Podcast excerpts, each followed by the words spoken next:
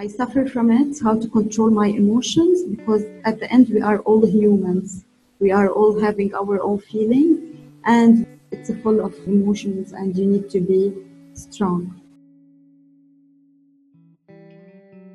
This is Farah Omari from IRC Lebanon, talking about a shared stress that happens on a regular basis in case management and social work.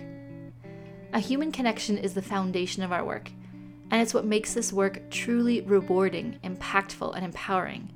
And yet, and this is the big yet that Farah is talking about, it's also what makes this work stressful. We're humans absorbing the distressing stories and experiences of the people we serve on a daily basis.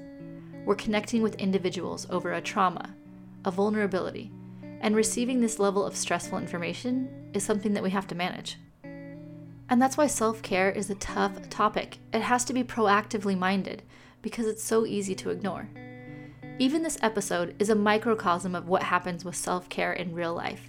We discussed, organized, and recorded this topic months ago. And I mean months ago. Then, dreading the editing of this, I procrastinated.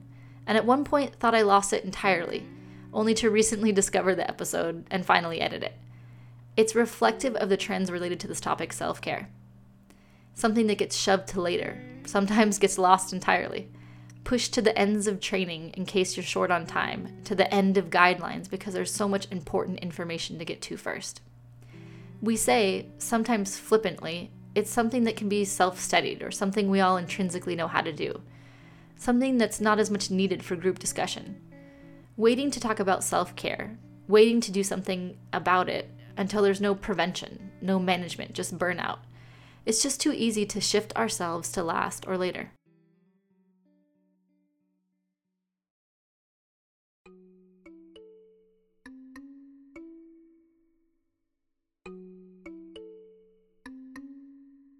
This is the Women's Protection and Empowerment Podcast, where we give space to talking about women and girls in humanitarian settings. I'm Christy Crabtree.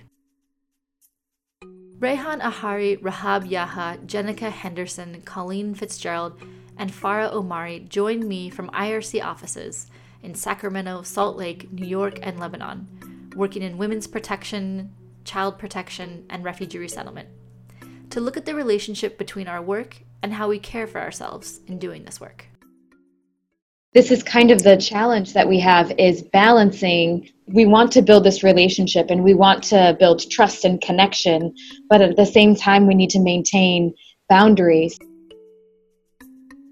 That's colleen child protection case management specialist and devoted self-care promoter at irc when people have experienced so much it really pulls at your heart and you really feel for them but at the same time you need to still be a professional Balance and professionalism are core elements. But let's look back to the beginning. Why does this work require so much in depth connection to emotions? What is it about case management and social work that connects us to the people we serve in such a unique way?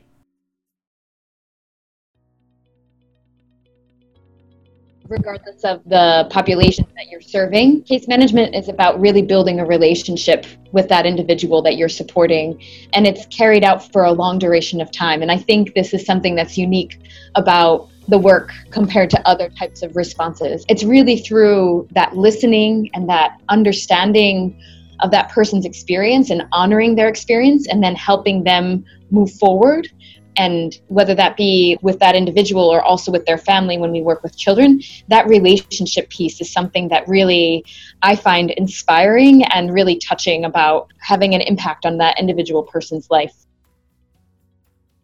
At some point the beneficiaries or the children or women said that we need someone to hear us not money. We don't need money and they need money in, in reality. But they we don't need money as we need someone to hear us, someone to, to, to feel what we are feeling, to know what we are feeling, to recognize what we are feeling. So it's all about emotion and to be empathetic. Even with the emotional toll of this work, for some, the motivation, the drive to do case management is about passion and giving back to a system or making a system better that we experienced ourselves. The community wellness specialist from Sacramento, Rihan herself, was an immigrant from Afghanistan. We came here uh, in the US 18 years ago with my parents. I remember how difficult it was to navigate the system. Uh, we didn't have enough resources at that time.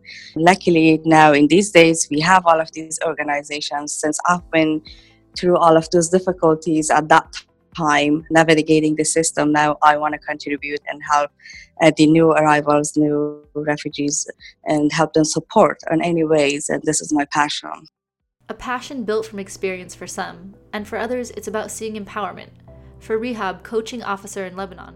If you have the commitment and the capacity to support vulnerable people, and especially the children and the women, so you have to support case management. It's exactly what the IRC logo saying is from harm to home. So supporting and addressing their needs, it's really important and it's improved their life. From Jenica, mental health coordinator in Salt Lake City.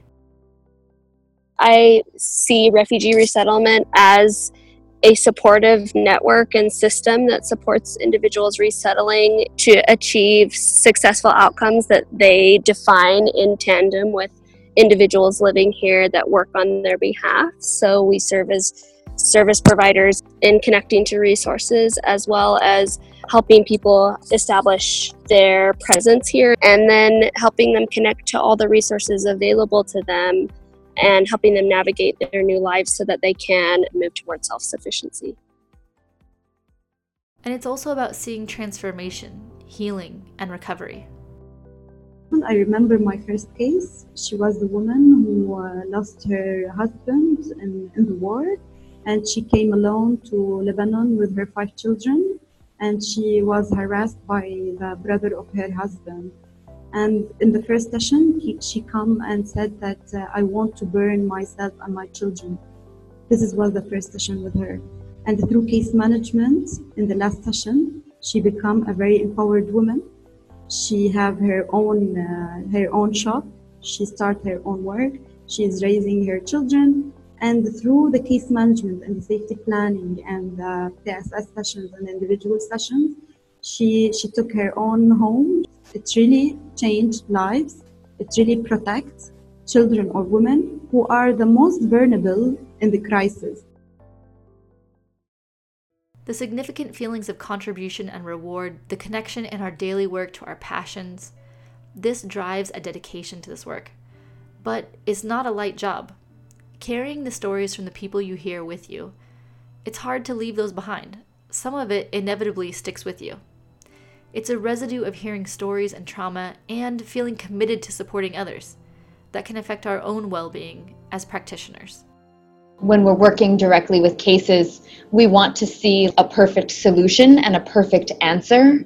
And we know that very often we don't come to these perfect conclusions. And this work sometimes we feel like we want to do so much more, but there's such limited services and limited options for children and women who've experienced violence. And so thinking about that difficulty of feeling like there isn't always that perfect answer. I think that there are systematic and institutional barriers that are layered on top of the barrier of being an immigrant and English being your second language or often third or fourth, just not your native language. On my side, it is hard because I hear past trauma stories on a daily basis, and often they're quite detailed and they can include torture experiences, and those things are difficult personally to hear and to hold. And then the work can become difficult when someone is struggling or having serious responses and perhaps PTSD or other mental health responses to that are related to their trauma for them to access the services you're hoping will help them. So you're consistently providing a support to them, but sometimes that is you as an individual are the one supporting the person you're working with and that burden can often feel quite heavy. So, how does this impact us at the end of the day? It is difficult. I get exhausted, being honest. Emotionally, it has a very negative effect on me. All of these emotional stories that I've, I'm listening all the time, every day, uh, emotionally, it's really disturbing the burden for me is both emotional and it, it can be very physical as well. I will have tension headaches often or feel very ill, like physically ill. And then you're also very exhausted because you've been giving so much emotionally and often physically. You're driving around, you're meeting with different people, you're taking them places. So even just the burdens on your physical body are also significant. And it it can be hard to find space when you're so exhausted to really take care of yourself or to take the necessary break. And it's also hard to distance yourself emotionally, particularly if you're very invested. They're going through some very heavy and difficult things on top of the difficulty of the resettlement process. There's an emotional tax to doing this work with commitment and dedication. Sometimes it's exhaustion, be it emotional, mental, and even physical. It's the persistent presence of stress, and this leads to burnout. It can look different for any person, but for me, I realize I'm feeling it often too late when I'm actually burned out, as opposed to seeing that there are maybe some more low level moments where I could have intervened and taken care of myself ahead of time. But for me, an instance that comes to mind was actually not that long ago, about a year ago in the winter.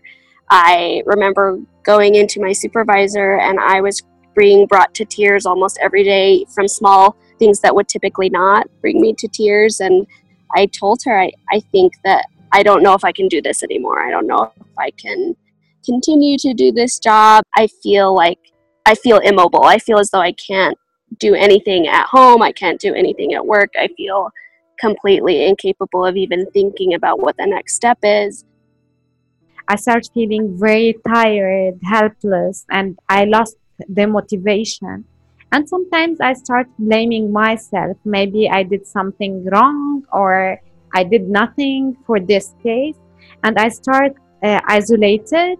And for example, if I need to make any task, I, it was taking longer time to get things done and after i go home i have eating and sleeping disorders. I start eating a lot or i stop eating. So i felt yeah i'm in a burnout stage.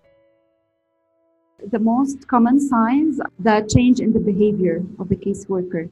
There's a close correlation between new caseworkers and the risk of burnout. This is something that we see and hear a lot is that often new caseworkers come in and they're really motivated and have very high expectations, as we discussed previously, and work so hard and put in so much effort because of that enthusiasm and passion for the work, but it also can very quickly lead to burnout. Being really careful with encouraging new caseworkers to have healthy boundaries and realistic expectations and to really promote that practice of like taking a step back, taking breaks and that's where this role of a supervisor is really important to really help set realistic expectations, promote healthy boundaries, and also for a supervisor to model that himself or herself.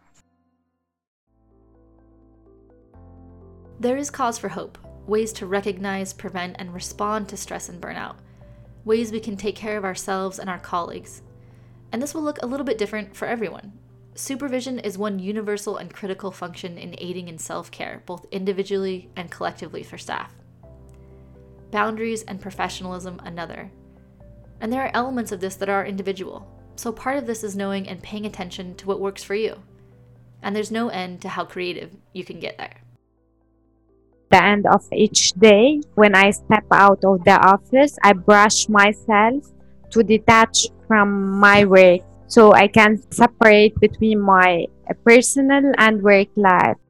For me, setting concrete boundaries that are associated with a time of the day makes a big difference, and it's something I know I can do. I can say at five o'clock, at six o'clock, I'm done. I'm not going to work. I'm not going to check my emails. And it's harder than it sounds to not check your work emails after hours. But for me, I usually just put my phone away and I have my my work email is has limited access when I'm at home and that has helped me.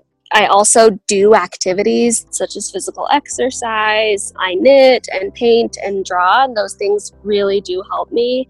I've also found what helps me in stressful times and doesn't. So I, I do singing and performing, and those things typically make me more stressed when I'm stressed out, but knitting and painting helps. I know that when I tell myself, oh, I just need to distance from the things emotionally, things like that, that never works for me. I think it's easy to say, oh, well, you just need to create an emotional boundary. And that is a lot harder for me. So, what I do is I typically create actual pieces of time in which I do something completely different. And that has helped a lot. I have had a lot of hard time creating any boundaries and not helping clients afterward. Steadily, I learned to just take care of myself as well because I needed that self care. And I taught all of my clients that if it's an emergency situation, please call 911. I didn't answer my phones after business hours or uh, I stop uh, checking my emails after hours. And then now I have daily, weekly, monthly, and yearly goals. And daily, I give myself at least one hour to do something that I love the most. And then every week, I go to a concert or watch a movie. And then on monthly basis, I go to picnic with my friends or family or get a massage. It's really helpful. Um, I love that. and then also on yearly basis, I travel. It's really helped me a lot. And then when I come back from my vacation, it's just a fresh start for me. Appreciating and celebrating the small achievements, where if you do very small achievements, you have to celebrate by maybe having coffee or I go to to a restaurant I can celebrate with my friends or my colleagues that we did a really good really good but small achievement. For me, I used to work with women in groups. We name it as emotional support groups. And the first session in, in these groups was named the shield. And uh, from this session, I learned to do my own shield, which I always use it when I feel pressure or I feel that I am going to burn out. My shield is containing my mother, who I always talk to her when I feel that I'm in stress. And uh, there is my children, my two daughters, where I, I used to play with them when I feel that I'm I'm having the feeling of sadness. So I try to forget this by playing with my children.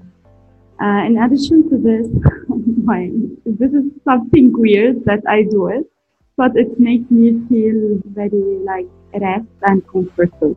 There is in Lebanon shops where they sell small things for one dollar.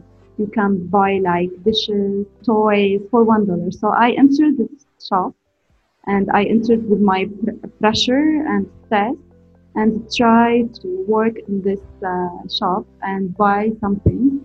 And when I leave this shop, I feel like I left everything in this shop and get out from this shop with a new farah.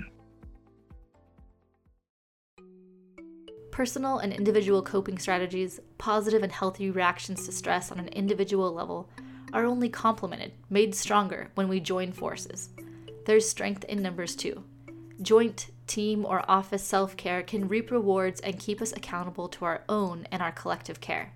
For this, some recommendations. You need to talk about what you are feeling because if it would be inside your heart, you will be ill so always talk about your feelings. Always share what you are feeling. We practice like meditation as a team. It really works. When you do have the the whole team doing meditation, we do a really safe space with the trees and we do meditation. You feel like it's really good strategy and you feel oh you have no stress now. There was the a self-care session which was conducted every Friday from the month, from the first of the month. We all sit in one room and there is a specific uh, topic we talked about and uh, it was very helpful. As a team in our office, we have a happiness committee. I have a group of coworkers who are voluntarily helping and running this committee, which is very amazing, and I'm grateful to have them on my team. We have Zen hours, we do yoga together, we go to gym, and then biking. So we are different groups, which they they con- they offering different activities, and then see who likes to do what activity, and then they uh, they're doing it together. And then um, after work, we spend time together to talk about our, our problems and then how to solve all of those problems. And sometimes when I come to the office, I see an appreciation note on my keyboard that they appreciate my hard work, and it's really amazing. We plan parties and we plan specific activities for the whole office. So we have set aside spaces and gotten supplies for people to engage in different types of activities they can do with their hands, like knitting or coloring, things like that. And then we also, in our individual teams, meet on a regular basis and plan regular events together. And then we have a running calendar of different yoga classes or things that people could attend if they wanted to attend with one another. And in our individual team setting, at least every other month, we'll have a discussion about how people are doing and sort of a check in to discuss our well being. And we're going to start implementing the mental health minute into our staff meetings each week where we remind people about self care and give an idea of a way to take care of yourself or a fun activity you could do, a general tip. My advice for the group wellness is to really support one another and remember that we all are dealing with our own personal things and in, in addition to whatever the team as a whole or our, our entire office may be dealing with. So I love what Rayhan mentioned about notes. We have a brag bowl, which is similar, and then during different holidays of the year, we'll write kind notes to each other and hang them up or pass them out. But I think regular, consistent support and thoughtful consideration of your coworkers goes a long way by reminding people that what they do is important and that they as individuals are important to the work you do but also just as a coworker as a person in your life. I think that that can make a very large impact. As we consider self-care in terms of practices and processes some final words of advice. You cannot solve every single problem of others so try to make sure to take care of yourself as well you work best, you do your best work when you are also well. But in addition to that, I think that one of the best ways to figure out what works is to try things. And so, my advice would be even if it's 10 minutes, try a breathing exercise if you're feeling even if you're not feeling stressed out but see if it works for you or spend an hour of the day trying an activity and really just set aside the time, even if you tell yourself you don't have the time, set aside the time and do an activity that maybe you haven't tried but would be interested in and see if that actually helps you reduce stress. I have found that the activities that I do latch onto really do make me feel a sense of inner calm that other activities don't. And so I think that it's important that we each use our resources, but also use our time in an effective way to find the activity that works so that then you can go back to it in a time of high stress or burnout.